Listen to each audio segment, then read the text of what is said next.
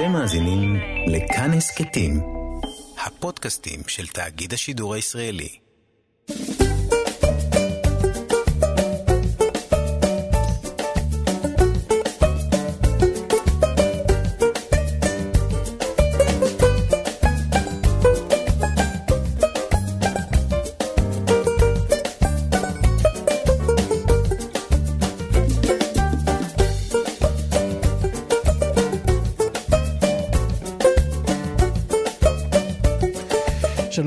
טוב לכם, מאזינות ומאזיני כאן תרבות. הבוקר נדבר על uh, המגפה שאחרי המגפה. כן, זה מחכה לנו ולבני הגיל השלישי. עכשיו שמענו גם בחדשות על תעתועיה של הקורונה שלא נדע. צריך להיערך uh, לקראת התקופה הזאת של uh, אחרי הקורונה בכל מיני היבטים, נדבר עליהם. נדבר על אה, כינוס ראשון בסוגו שבו ידונו בנושאי טיפול בקשישים אה, בבית. הזקן ואני, כך קוראים לכינוס הזה, שיתקיים בשבוע הבא. עוד אה, נדבר עם הסופר ישי שריד, עם צאת ספרו השישי מנצחת ועל יחסי גיבורת הספר עם הוריה הזקנים.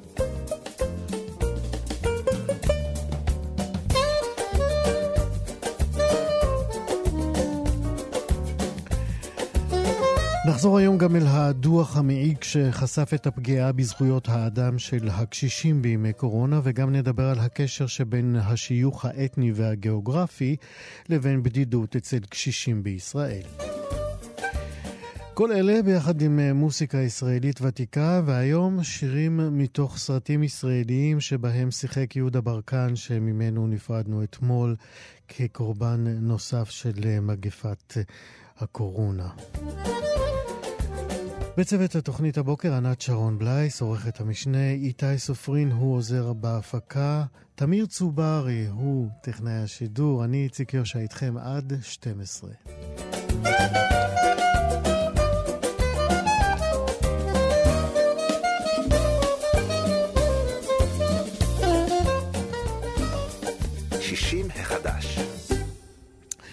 לפני כשבועיים אה, פרסם אה, מכון אה, זולת לשוויון ולזכויות אדם דוח מקיף, מקיף שבא לגבש בפעם הראשונה תפיסה כוללת ומקיפה, אפשר לומר, במתן מענה לזקנים בצילה של הקורונה.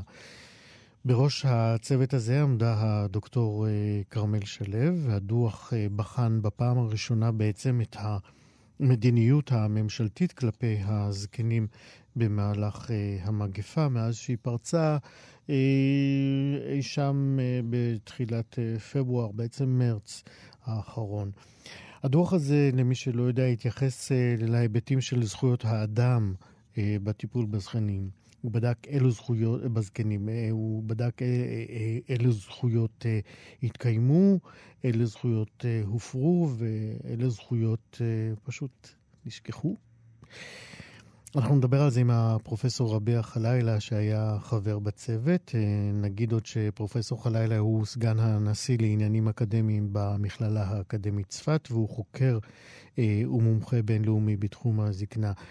אה, ומלבד הדוח הזה שהוא השתתף בו, אה, אנחנו נדבר איתו גם על הקשר שבין אה, מאפיינים אתנו-גיאוגרפיים לבין איכות חיים ובדידות בקרב קשישים בישראל. ועכשיו אנחנו אומרים שלום לפרופסור רבי החלילה. שלום רב, איציק לך ולכל המאזינים. בוקר טוב. בואו נתחיל טוב. באמת בדוח של מכון זולת. קודם כל נספר לנו קצת על, על המכון הזה. אה, מכון אה, זולת הוא מכון שהוקם אה, לאחרונה, מי שעומדת בראשו זה חברת הכנסת לשעבר זהבה גלאון, והוא עוסק בזכויות אדם, ואני התבקשתי להצטרף לצוות שיעסוק בדוח ספציפי שעוסק בזכויות בני אדם שהם אנשים מבוגרים וזקנים בצל הקורונה. וכפי שציינת, הדוח אה, מציין או מבליט בצורה מאוד משמעותית את ההפרה המשמעותית, הבוטה, של הממשלה ומשרדי הממשלה לזכויות, אה, זכויותם של זקנים. ואחד הדברים שבולט בתוך הדוח זה הנושא של סטיגמה נגד זקנים, וגילנות, זה אומר אפליה על רקע הגיל של האנשים המבוגרים, שלא שיתפו אותם ולא כיבדו בעצם את זכותם לחיות בכבוד וזכותם גם למות בכבוד וזכותם לחופש התנועה. אה, אה, והאנשים האלה לצערנו נמצאים כבר מספר חודשים בסגר אה, חברתי ופיזי. כן, אנחנו, אנחנו נגיע לזה. אני, אני בכל זאת רוצה עדיין להתעכב קצת על, על המהות של, של הדוח ושל העוסקים בו. אגב, מאילו תחומים הגיעו חברי הצוות שהכינו את הדוח הזה?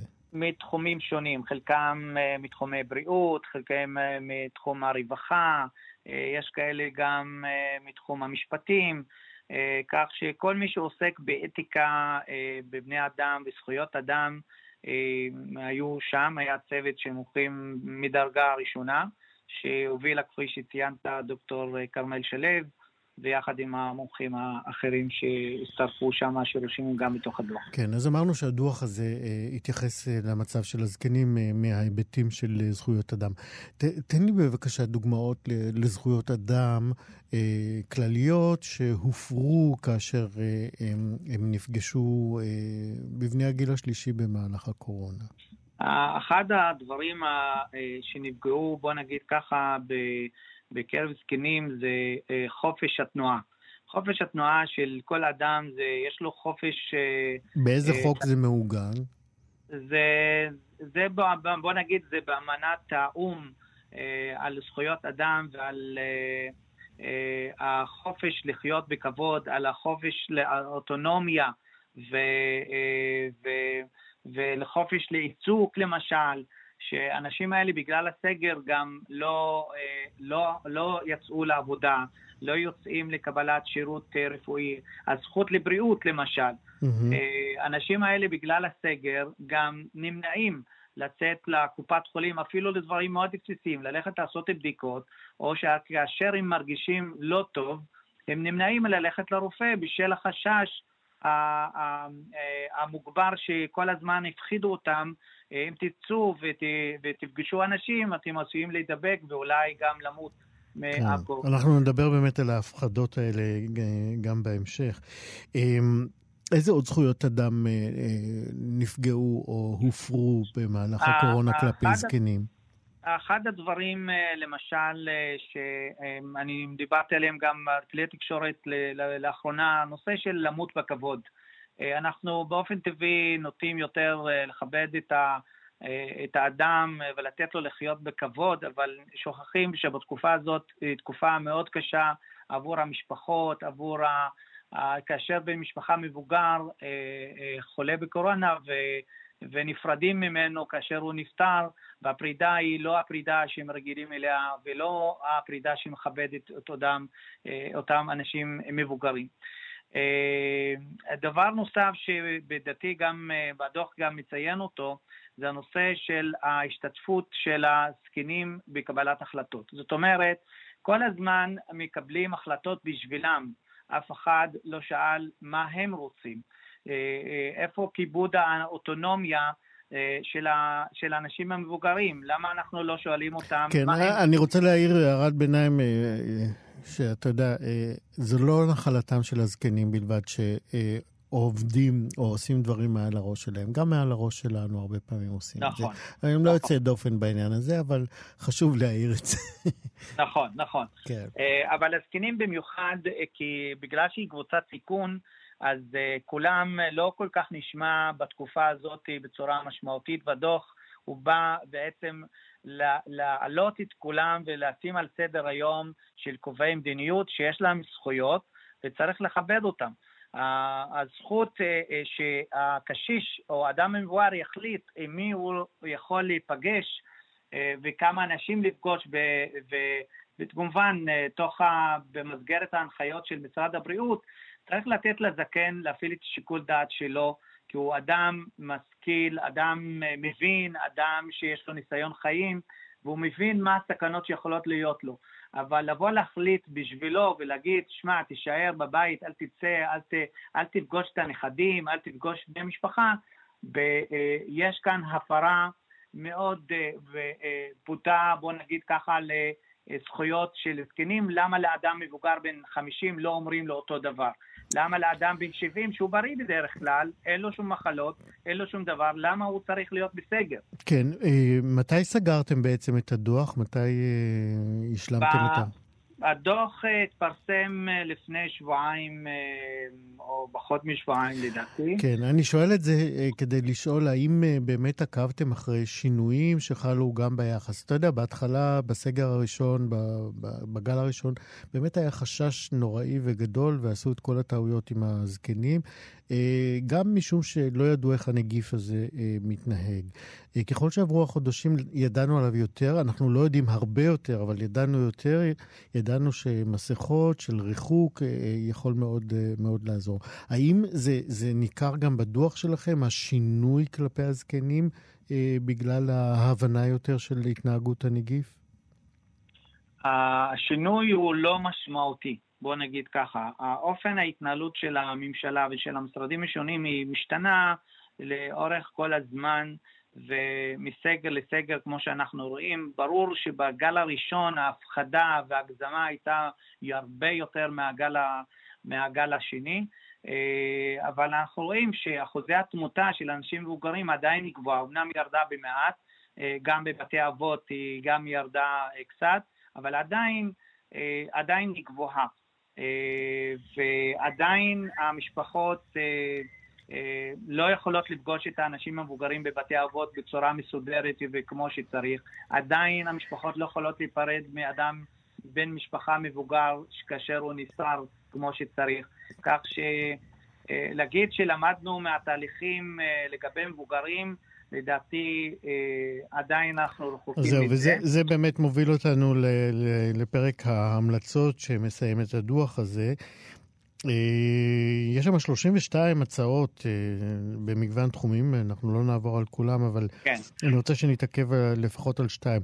אתם ממליצים, אתה יודע, כמובן, על היערכות לגל התחלואה בחורף. אתם גם אומרים איך צריך להיערך? בין ההמלצות בפירוט אה, אנחנו מציעים למשל אה, להקים אה, מה שנקרא שירות, שירות של קופות חולים, קופה אחודה, מה שנקרא לאחד את השירות לזקן בקופה אחת או בשירות אחד ובמקום אחד, נקרא לו איך שנקרא לו. אני יודע שזה קצת מסובך לעשות שיתופי פעולה בין קופות שמתחרות על כל מטופל ועל כל אחד ואחד. אה, שזה מהווה מקום אה, שמקטין את הסיכון שלהם להידבק. אה, אנחנו מדברים גם על מתן שירות של הזקן בבית, שהיום הוא כמעט ולא קיים, במיוחד בזקנים שהם נמצאים בקבוצת סיכון גדולה, שהם לא יכולים לצאת מהבית, שלאפשר גם לתת להם שירות ממש בתוך הבית שלהם. אה, וכמובן בסדר העדיפות, אה, למשל למתן חיסונים, צריך לתת גם עדיפות לאנשים המבוגרים האלה ולמצוא את הדרך אה, להגיע אליהם ולתת כן. להם את החיסונים. אז באמת מומלץ למי שרוצה לשים יד על הדוח הזה ולקרוא באמת את העבודה המאוד מעמיקה הזאת שעשיתם שם. אני רוצה שנעבור לתחום השני שבו קבענו ורצינו לדבר איתך, וזה באמת על המחקר שאתה עשית, אמ, שהצביע על הקשר שבין אה, השתייכות אתנית וגיאוגרפית, אה, אם אני מבין נכון, לבין איכות חיים ובדידות בקרב אה, קשישים. למה בכלל חשבת שיש, שההבדלים האלה מצדיקים מחקר? אה, קודם כל אני אציין שהמחקר הזה, הוא, אה, עשית אותו ביחד עם, אה, בשיתוף עם עוד חוקרת, דוקטור עדי וייטמן ממכון שמיר ברמת הגולן, ובמימון של המכון הלאומי לחקר שירותי בריאות. Mm-hmm. והרציונל היה לבדוק האם, האם השירות, שירותי הרווחה או חוק סיעוד, מה שנקרא, חוק סיעוד הוא חוק שמאפשר לזקן שעומד בתנאים וקריטריונים לקבל שירות שנקרא מרכזי יום לקשיש. ורצינו לראות האם השירות הזה הוא שוויוני במובן הנגישות והזמינות שלו בין אוכלוסיות שונות, ובין אזורים שונים. ולקחנו שלושה אזורים, מרכז, דרום וצפון, ולקחנו שלוש אוכלוסיות, ערבים, אה, עולים מברית המועצות מ-89 והלאה, ויהודים אה, ותיקים, מה שאנחנו קוראים להם. ואכן הדוח או המחקר הראה שיש הבדל מאוד משמעותי. במובן של בדידות נמצא שהאוכלוסייה הכי מבודדת מרגישה בדידות זה אוכלוסיית העולים. וההסברים לכך קשורים יותר לרשת המשפחתית היותר מצומצמת שיש להם יחסית לשתי האוכלוסיות האחרות. ולגבי... זאת אומרת, עולים מברית המועצות שעלו לכאן אחרי 89, הם קבוצה שיותר מועדת אה, לבדידות. אנחנו יודעים שבדידות היא, היא, היא מקדם, הוא, הוא סכנה מאוד אה, נכון, גדולה נכון. לאיכות ולאורך החיים. זאת אומרת, עולי ברית המועצות יותר מועדים לסכנה הזאת מאשר אה, אה, האוכלוסייה הערבית והאוכלוסייה של הישראלים הוותיקים. נכון, וזה ראינו אה, בכל האזורים, אה, וכאשר בדקנו בדידות בין אזורים שונים, דווקא כאן מצאנו שבצפון ובדרום הבדידות היא נמוכה יותר מאשר במרכז.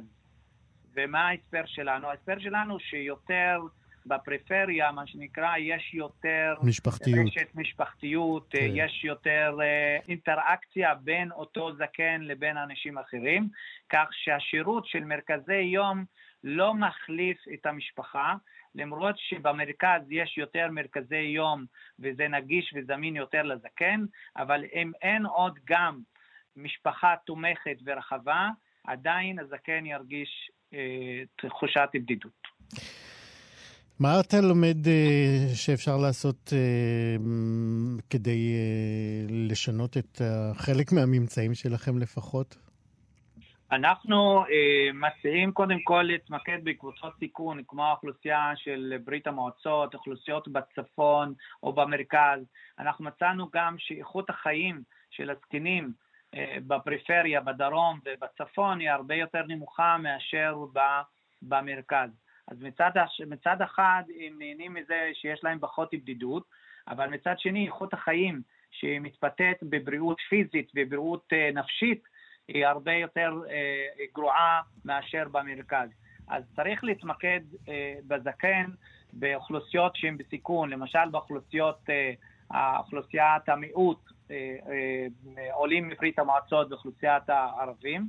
כן. צריך להתמקד באוכלוסיית המרכז בכל הנושא של בדידות, לראות איך ניתן אה, להציע כן. להם שירותי רווחה, אה, פנאי, אה, נוספים, כן. אה, מפגשים יותר עם, אה, אה, עם אנשים שמכירים אותם גילם, מאותו גיל, בשביל אה, להפיג כן. את את הבדידות שלהם. כן.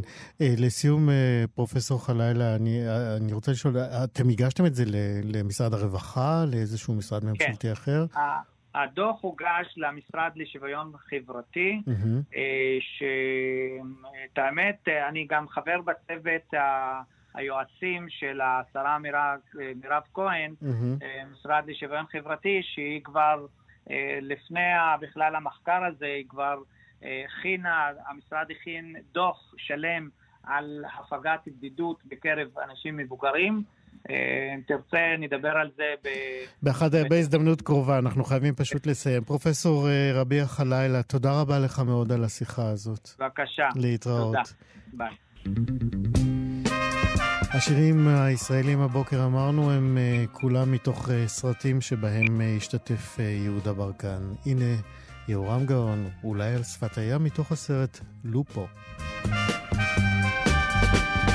לחפש את השמחה בין הקר והשמיכה. בי או בה אולי בך אולי על שפת הים. נחלים זורמים הימה ובים כל דרך תמה. גם השמש נמה שמה. אל תגיד לי למה?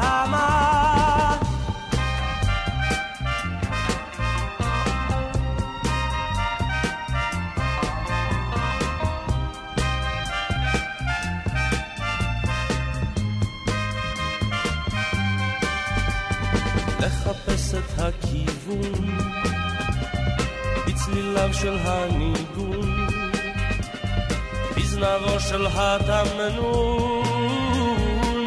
אולי על שפת הים נחלים זורמים הימה ובים כל דרך תמה. גם השמש נמה שמה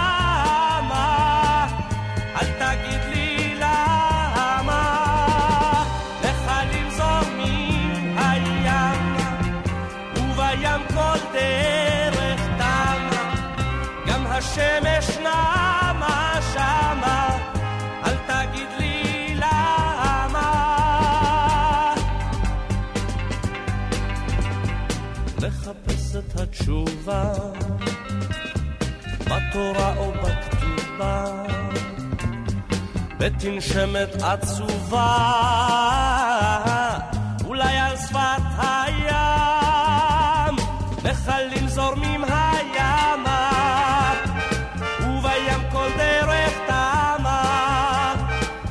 השמש נמה שמה. אל תגיד לי למה.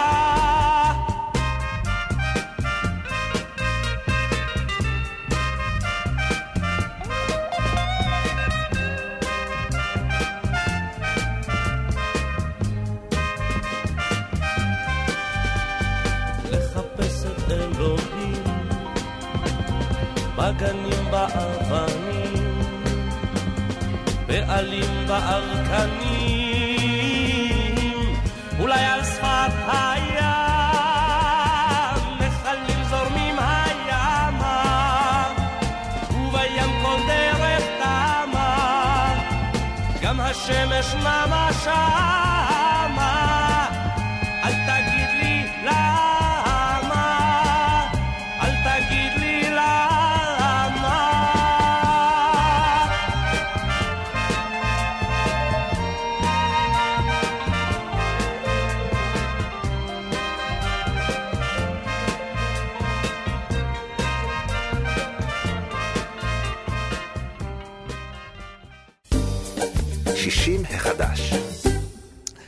אביגיל היא פסיכולוגית אזרחית שעובדת אה, בשירות אה, צה"ל, והצירוף הזה של אה, פסיכולוגיה, פסיכולוגית וצבא, בעיניי כבר מקפל בתוכו הרבה מאוד סתירות פנימיות, אפילו מין מתח מובנה כזה, בעצם חיבור כזה שפותח המון פתח לעיוותים, לעוולות ולמצבים אנושיים אה, מפותלים ולפעמים אה, בלתי נסתבלים. עוד מעט אה, אנחנו אה, נרחיב על זה יותר.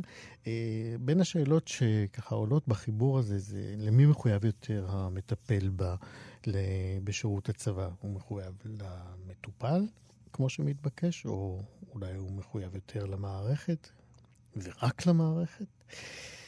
מלבד אלה, לאביגיל יש אה, מערכות אה, יחסים שמזמנות אה, לה אתגרים קיומיים מורכבים לא פעם. היא אם יחידנית, יש לה יחסים רוויי מתח, לא, לא כל הזמן, אבל חלק מהזמן עם, עם מטופלים, אחת מהן היא מטופלת. וגם מעבר לכל אלה נספר שעד שמתה אביגיל סעדה את אימה ב... אה, בתקופה אה, האחרונה לחייה, והתקופה הזאת עולה בספר גם אה, כזיכרונות שעולים. אביה של אביגיל האלמן הוא פסיכיאטר מוערך וכריזמטי, שבסוף חייו נופל קורבן בעצם למחלה סופנית. בקשר שביניהם, בין אביגיל לאביה, מתגלמת קשת מאוד מגוונת של עמדות רגשיות שאפשר למנות בהן אהבה ורחמים. אביגיל ככה נושאת עיניים אל אביה הזקן, אבל היא גם נושאת אליו ביקורת וכעסים ותיקים. וכל הפתיח הארוך הזה כדי להגיד שלום לישי שריד. שלום, בוקר טוב. מה שלומך? בסדר. טוב, נספר רק שזה הספר השישי שלך. ומהביקורות שהספקתי לקרוא, קיבלת קבלת פנים תקשורתית מאוד מאוד מרחיבת סימפונות, לפחות ממה שאני קראתי. כן. אז אה, גם אני מצטרף לברכות. זה חשוב להרחיב ברור, אחרת אנחנו צריכים לנשום. בדיוק, כן.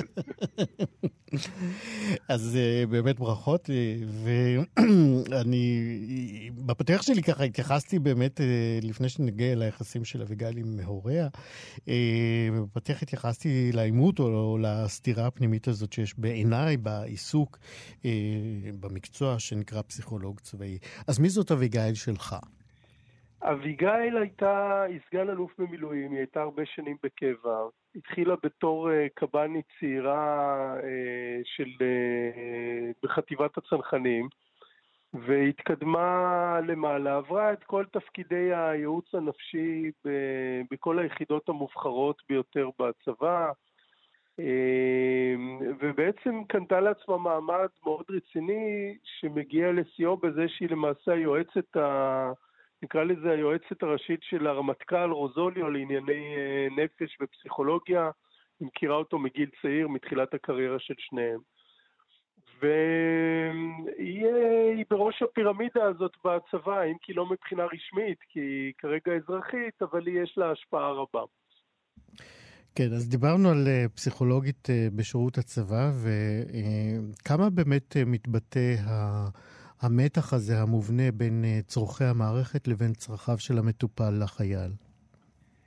אה, מאוד. תראה, הפסיכולוגים מעורבים, אה, או אנשי בריאות הנפש מעורבים בצבא בתהליכים מתחילתם, מהשלב של סינון המועמדים ליחידות מובחרות, שיש שם תמיד פסיכולוגים בתמונה. אה, ולא רק ליחידות מובחרות, הם נמצאים היום בכל הליכי הגיוס וה, והמינון והמיון והסינון לכל יחידות צה"ל כמעט. אה, וגם אחר כך בייעוץ שוטף ל, ליחידות השונות כדי לשפר את התפקוד שלהם. לשפר את התפקוד זה אומר אה, ביחידות קרביות, בין היתר, וזאת המומחיות של אביגיל, לאפשר לחיילים שלנו אה, להרוג יותר טוב, לנצח את האויב. וזהו, ופה באמת... לא חלילה שהאויב יהרוג אותם. כן, אבל פה באמת אה, אה, אנחנו נכנסים לשורש או לעומק הדילמה הזאת. האם זה מה שאנחנו רוצים? אה, אתה בחרת לכתוב על זה וזה מרתק. האם זה מה שאנחנו רוצים, לגדל פה אנשים שהורגים בלי למצמץ, בלי להרגיש? להוריד פצצה של טון אה, על בתים אה, ולהרגיש רק מכה קלה בכנף? זה מה שאביגיל אה, מתלבטת בו? זה, או שזה עובר מעליה? אביגיל לא כך מתלבטת. אביגיל יש לה חובה, מרגישה חובה כלפי החיילים שלנו. היא רוצה שהם ינצחו, וכל היתר לא כך מעניין אותה. אתה יודע, יש שם סצנה בספר אה, שהיא מלווה צלפים ב... בעזה. בגבול רצועת עזה. כן. בתקופות הקשות אנחנו יודעים שהסתערו שם אה, פלסטינים על הגדר. והיא באיזשהו שלב אומרת לעצמה, מה, מה המשוגעים האלה עושים? זאת אומרת, איך הם מסתערים ככה על הגדר הם בטח מסוממים. להרג. כן. והיא אומרת, אולי מסוממים, הם גם כן. כאילו היה מזיק להם איזה טיפול טוב, או ייעוץ פסיכולוגי, אבל זאת לא הבעיה שלי, זה שימצאו טיפול אצלם, בצד שלהם. זאת אומרת, אה, אביגיל פתרה את עצמה מעיסוק בשאלות המוסריות האלה. אני חושב כמו שרבים מאיתנו אה, אה, עשו, כל אחד בתחום שלו. אה, גם אתה? ואם מה שמעניין אותם... גם, גם אתה, ישי? לא, אני, אני לא, אני לא, אבל אני, uh, בספר הזה אני נכנסתי לתוך הורה של אביגיל, הגיבורה שלי. Uh, אני מציג סיטואציה קיימת, ואני חושב, תראה, תוך כדי הקריאה ודאי uh, אפשר להבין גם, uh, אתה יודע, uh, הסתכלות אחרת על הדברים. אבל אני מתעניין בדמויות כאלה שנמצאות במצבים קיצוניים, בתפקידים קיצוניים. אה, ואני לא שופט אותם תוך כדי, אחרת זה לא היה מעניין וזה לא היה אמיתי. היא נמצאת שם, זה התפקיד שלה לעזור לה, ואתה יודע מה, לגבי מה ששאלת מקודם, כן, יש סיטואציות שאתה רוצה ש... שהחייל יהרוג בלי יותר מדי אה, לבטים, שהוא נמצא ב... בשדה הקרב או בהיתקלות אה, עם, עם אויב או עם מחבלים. אתה יודע, אתה רוצה שהוא יהרוג אותם, כן? הוא לא רוצה ש... אתה לא רוצה שהוא יתחיל לחשוב על... עניינים מוסריים באותו רגע. כן, אבל אתה יודע, תמיד, אה, ואתה, שוב, אני מזכיר את זה שאתה בחרת לכתוב על זה.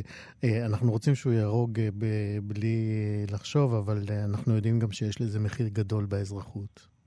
אין ספק, אין ספק. תראה, אני, אני לוקח את, ה, את הסביבה הזאת, את הסצנה הזאת, את הבמה הזאת, שהיא, שהיא אמיתית. אה, ואני נכנס לתוכו ומשחק בפנים ובוחש בפנים ונכנס לקרביים של הדמויות שלי. אמ, כי, כי זה, שם אנחנו נמצאים, וכל אחד ייקח מזה את, ה, את הלקחים ואת התובנות לגבי מצבנו בכלל. אני חושב שחלק ניכר מאיתנו חי בחיים אה, נוחים ובטוחים, נשים בצד כרגע את עניין הקורונה.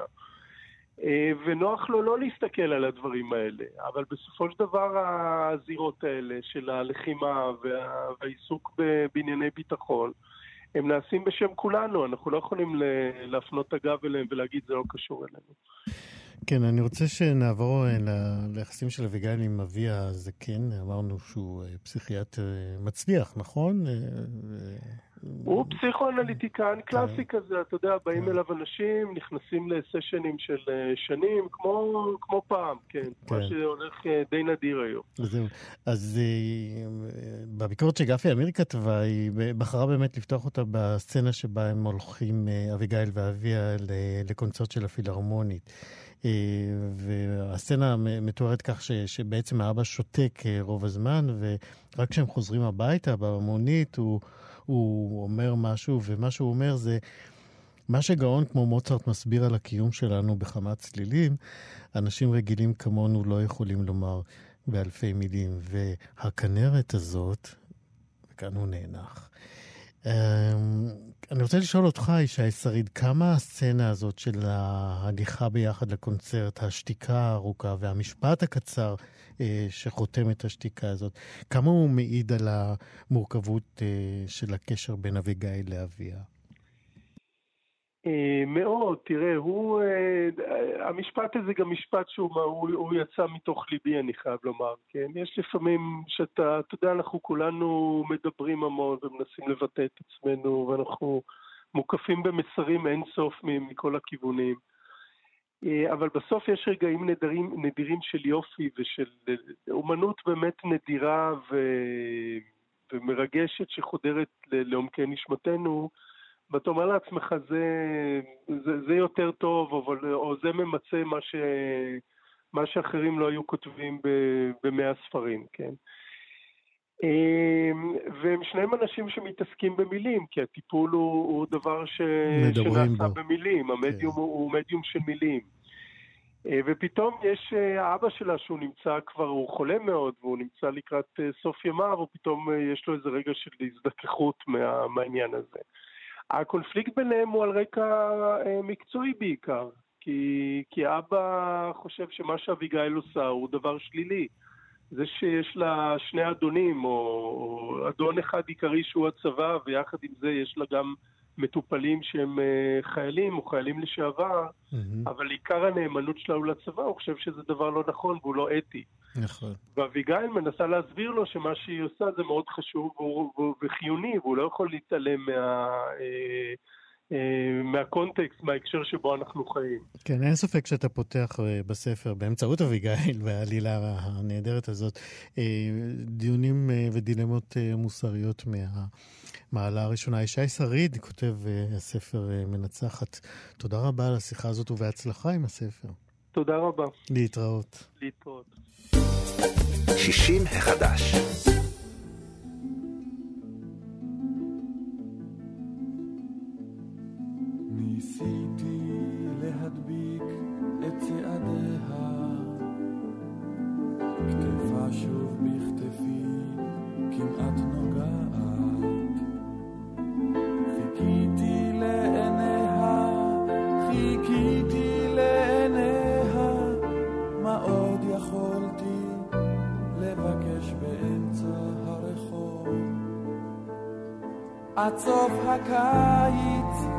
אדע את התשובה, את פשר הקולות אלמד, את כל החלומות אפתור את הפחדים, בסוף הקיץ שוב אשב בין ידידים.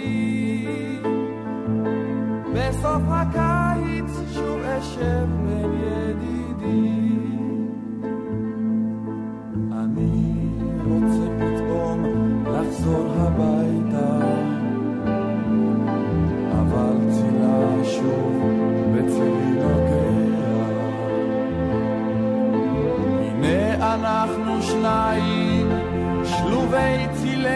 ידיים, מה עוד יכולתי לבקש באמצע הרחוב? עד סוף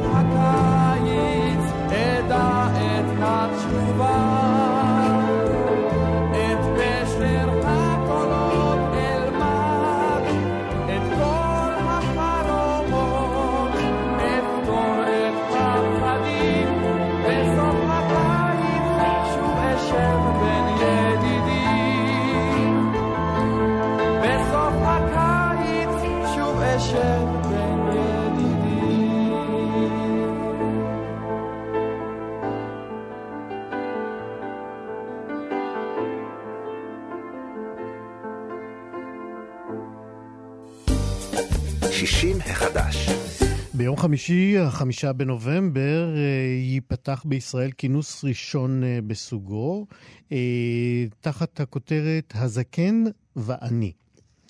הכינוס הזה יציג למטפלים ולבני המשפחות שלהם כלים להתמודדות עם הטיפול בזקנים בימי מגפת הקורונה, וברוח הימים האלה הכינוס הזה יתקיים במתכונת וירטואלית ו...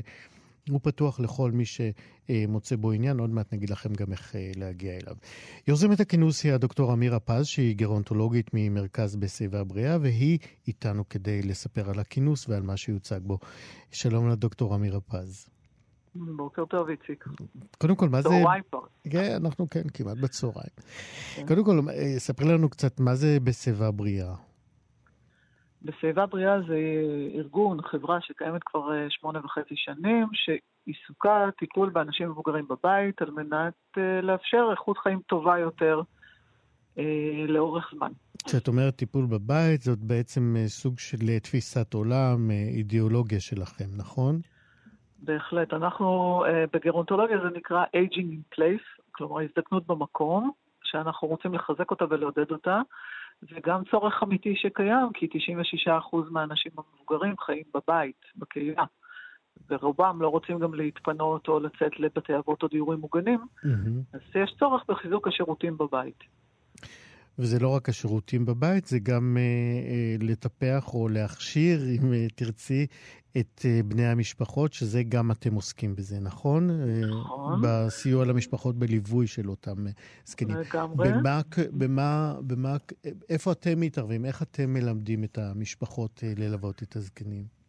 אז קודם כל אנחנו משמשים כתף. אני חושבת שאחד הדברים שהכי חסרים למשפחה מטפלת זה מישהו שישמע אותה. את, או את בן המשפחה, או בדרך כלל בת המשפחה מטפלת. מישהו שישמע, שיקשיב גם למצוקה של בני המשפחה. Mm-hmm. התהליך הוא, הוא ארוך, הוא קשה, הוא פוגש אותנו במקומות שלא חשבנו עליהם, מציף את מערכות היחסים במשפחה. אז לטפל בהורה אה, מזדקן זה, זה חוויה מאוד אמוציונלית. אה, דבר נוסף, יש אי הידיעה, אתה נכנס לסיטואציה כזאת בפעם הראשונה, יש כל כך הרבה דברים שאתה צריך או את צריכה ללמוד, שזה ממש אה, עוזר שיש מישהו שמלווה אותך, שלוקח אותך ביד ועושה איתך דברים. אז איך, איך באמת נוצר הקשר בינכם לבין המשפחות? ומה, מתקשרים, כותבים לאתר, אה, איך זה הולך? אנחנו אה, לקחנו על עצמנו שתמיד כל מי שיתקשר יקבל מאיתנו שיחת ייעוץ, בערך רבע שעה, אנחנו נשמע את המקרה, אנחנו נאמר אם מתאים או לא מתאים, וכן, מה אפשר לעשות בשביל ההורה, גם אם זה לא דרכנו, גם אם זה לא אנחנו. כי אנחנו קבוצה של אנשים, אנשי מקצוע מתחום העבודה הסוציאלית והגרונטולוגיה, שכולנו באמת אוהבים את מה שאנחנו עושים, ובייחוד אוהבים אנשים מבוגרים וזקנים, כי אה, אנחנו רואים שבתשומת לב נכונה אה, אפשר לעשות ממש אה, שינוי כן. גדול במשפחה. אז בואי נדבר באמת על הכינוס שלכם, שבחרתם לו שם יפה, הזקן ואני, למה לא הזקנה ואני? פרפרזה על הזקן בים, כולנו רוצים ים היום. ברור, ברור. אה, אז אמרנו שאתם תציגו בכינוס הזה טכנולוגיות, אה, בין היתר טכנולוגיות אה, מפיגות בדידות לקשישים. ספרי לנו על זה קצת. נכון, אז יש, זה, זה על גבול של שילוב כן, בין הטכנולוגיה לבין היכולות המקצועיות של האנשים. גם פלטפורמות אה, להפגת בדידות שמחברות בין צעירים למבוגרים. שוב, משתמשות בטכנולוגיה, אבל בסופו של דבר חיבור של אנשים, מועדונים מקוונים, אה, אפליקציות מה שנקרא, לשמירה מרחוק על ההורים, שלא יפריע להם דרך הטלפון.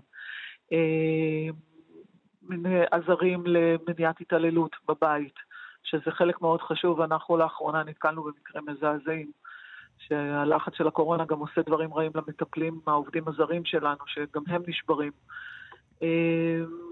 אתם מטפלים גם במטפלים הזרים? יש לכם אה, מערך אה, תמיכה, טיפול בהם? אין לנו, זה משהו שאנחנו מאוד היינו רוצים, אבל לא הגענו אליו עדיין. אנחנו תומכים גם במטפל העובד זר, כי אנחנו נותנים לו קו פתוח אלינו והוא יכול לשאול שאלות ולהיעזר בנו באופן ישיר.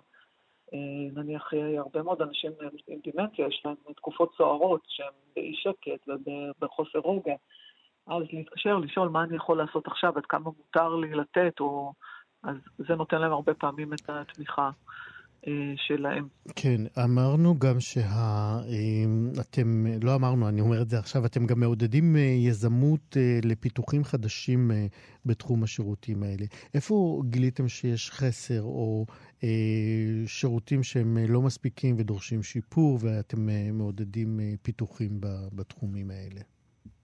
אז אני אומר, אני באה מעולמות, בעברי, מעולמות ההייטק והסטארט-אפ, ואני זוכרת איזה חוויה זו הייתה, שיש כל כך הרבה רעיונות מסביב. Mm-hmm. בעולם הזקנה זה קצת חסר, כי יש המון המון אנשים אה, עם רעיונות, שאנשים שבאים מתחום, מעולמות הטיפול, מעולמות הליווי הרגשי, מעולמות הייעוץ, אבל הם לא אנשי, אה, הם לא אנשי עסקים.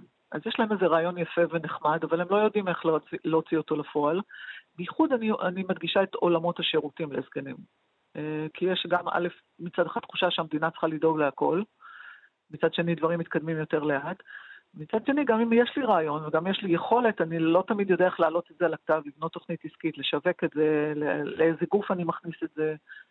אה, כאן אנחנו רוצים לעזור ולעודד יזמים, ולעזור להם בתחילת הדרך, גם בבניית תוכנית עסקית, גם בליווי שיווקי ראשוני, לבדיקת היתכנות. יש אפשרות לנסות... אז אתם נותנים את הליווי הראשוני הזה mm-hmm. לבעלי רעיונות uh, שיכולים כן. uh, uh, לסייע בפיתוח שירותים uh, uh, לב... לבני ובנות הגיל השלישי. Uh, לקראת סיום שיחתנו אמרנו שהכינוס הזה פתוח לכולם, איך באמת אפשר להצטרף אליו? משפחות, מטפלים, כן, קשישים בעצמם. אנחנו... Mm-hmm. פתחנו אירוע, הכי קל לחפש את הזקן ואני בפייסבוק, מי ש... יכול uh, להיכנס, או בדף הבית שלנו, mm-hmm. ואנחנו uh, רושמים את מי שרוצה לשמוע, הכנס, אנחנו ממש היום נעלה את התוכנית המלאה שעבדנו עליה, מאוד יפה, וזה מחבר גם אנשי מקצוע, אנשי, מטפלים ממקצועות הבריאות עם, עם מטפלים בני משפחה, שזה ייחודי. כלומר, ראייה ייחודית שאנחנו יכולים לשוחח או למצוא את הקשר בינינו כמטפלים משני, אה, לא, משני צדי הזקן, נקרא לזה. יפה. הדוקטור אמירה פז, יוזמת הכינוס הזקן ואני, תודה רבה על השיחה הזאת. תודה לך, איציק. להתראות. להתראות. 60 החדש. אחת ההרצאות אה, המרתקות אה, בכינוס הזקן ואני תהיה ההרצאה של הדוקטור רון בן יצחק. כותרת ההרצאה שלו היא Deconditioning בתקופת הקורונה, מיד נסביר את זה. המגפה שאחרי המגפה. אה, בגדול נאמר שמדובר בתופעה שבה הקשישים אה, חווים אה, סוג של אובדן, לא סוג, אולי אובדן של ממש של העתודות הפיזיות והמנטליות שלהם, וזה בגלל השינויים הדרסטיים ש... כופים אלינו אה, אורחות החיים החדשות אה, בצל הקורונה. הדוקטור רון בן יצחק הוא מומחה בגריאטריה והוא המנהל הרפואי של חברת בשיבה בריאה. הוא איתנו עכשיו כדי לדבר על המגפה שאחרי המגפה. שלום. בוקר טוב. מה שלומך? מצוין, תודה. אז מה זה deconditioning? אז באמת deconditioning זה מצב שבו אנחנו uh, מאבדים מהיכולות שלנו, מאבדים באלף, אה, מכל מיני סיבות. אה, וכשאנחנו מדברים על יכולות, אה, אז לכולנו יש מאגרים או רזרבות, גם מנטליות, גם קוגניטיביות וגם פיזיות. והכי טוב ככה להבין את זה, זה כשיש לנו איזשהו challenge או איזשהו מצב עקה מצב של אה, משבר, של לחץ, Mm-hmm. אנחנו מגייסים את היכולות שלנו, שאנחנו לא משתמשים בהן בעצם ביום-יום, על מנת uh, לתת fight, מה שנקרא. תן לי, מנת, תן, uh... תן לי דוגמה באמת למצב עקה כזה, שאנחנו נדרשים לגייס כוחות uh, שביום יום אנחנו לא משתמשים בהם. בוא נקרא להם בשמות לכוחות האלה. כן, אז, אז לדוגמה מחלת חום. Uh, הדבר הכי פשוט, uh, כמו דלקת דרכי הנשימה העליונות, או דלקת בדרכי השתן, שמתבטאת בחום גבוה. אה, וגם אם הוא לא גבוה, אנחנו מרגישים אה, קצת לא טוב, אה, ואנחנו נוטים להיות יותר עייפים ותשושים, ולפעמים גם קשה לנו לקום מהמיטה. ויש אנשים שהדבר לא מונע את המשך הפעילות היומיומית שלהם, ויש כאלה אפילו שמגיעים במצב הזה למקום העבודה שלהם. היום אז, זה לא מומלץ. אז, אז, אז כל אחד יש לו את, ה, את הרזרבות האלה שהוא אה, אה, מפעיל אותם, אה, או יותר נכון הגוף שלו מפעיל אותם, אה, כשהוא אה, במצב קיצון. אה, דבר שמתייחס ככה אה, לאוכלוסיית הגיל המבוגר, קשורה באמת למצבים של התייבשות. אה, אז, אז באמת ככל שאנחנו מתבגרים, המנגנון הזה של העצמה או הצמאון, הוא לא תמיד ככה פועל לטובתנו, והרבה פעמים אנחנו שוכחים לשתות. וגם מצב של התייבשות הוא מצב של עקה, של משבר. בואו נדבר על עוד צרה חדשה שהקורונה זימנה לנו. בגלל ההגבלות בכניסה והיציאה מהסגר, ההחמרות בתוכו, בתוכם, בתוך הסגרים. זה בעצם יוצר איזשהו אה, state of mind, איזה הלוך רוח. אה, אצל האנשים המבוגרים ש... של הסתגרות, של הפנמה של ההסתגרות הזאת והימנעות מכל מיני פעולות שהם עשו קודם. מה המחיר נכון. של זה? אז באמת uh, המחיר הוא בידוד, והמחיר uh, של הבידוד הוא באמת אובדן של יכולות שהזכרתי. אה, כשבעצם הבידוד או ההסתגרות, כפי שקראת לזה, אה, אה, הוא, הוא בעצם משפיע על, גם על המצב הפיזי, גם על המצב הרגשי וגם על המצב החשיבתי. כי בעצם שלושת המצבים האלה קשורים אחד בשני, וזה סוג של vicious cycle, סוג של איזשהו מעגל קסמים, שאחד מהם הוא...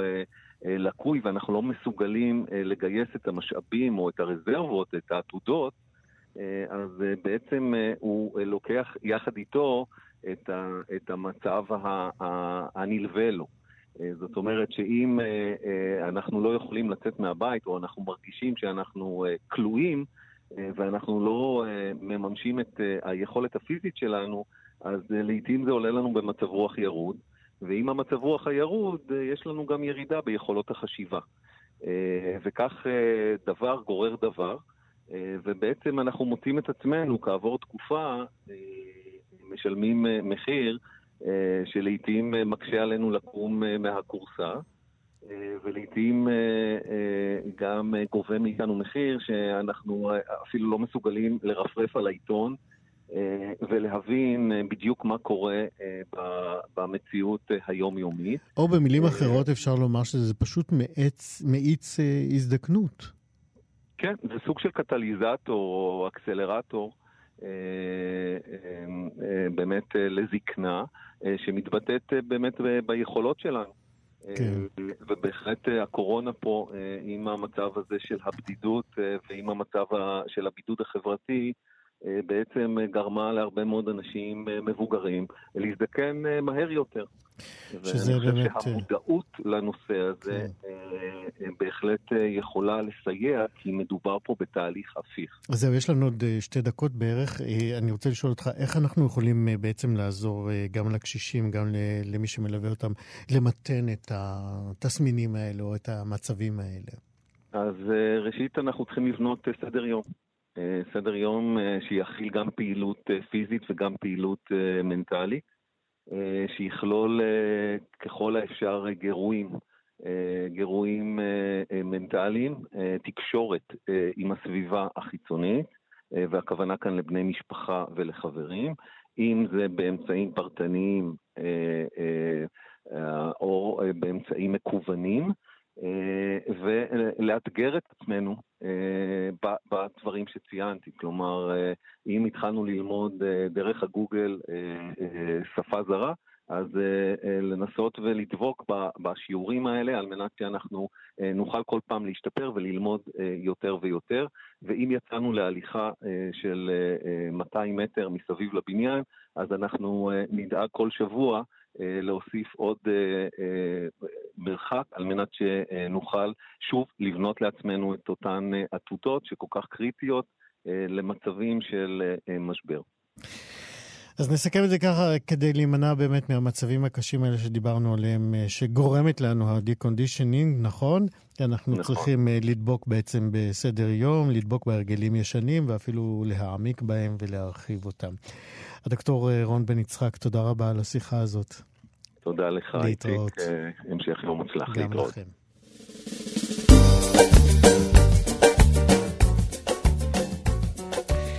כאן אנחנו מסיימים את מהדורת יום ב' של שישי מחדש. תודה רבה מאוד לענת בלייס שרון, תודה לאיתי סופרין, תודה לדרור רוטשטיין, טכנאי השידור. אחרינו, מה שכרוך, יובל אביבי, יעשה לה? אני איציק יושע, אנחנו נתראה כאן גם מחר. להתראות.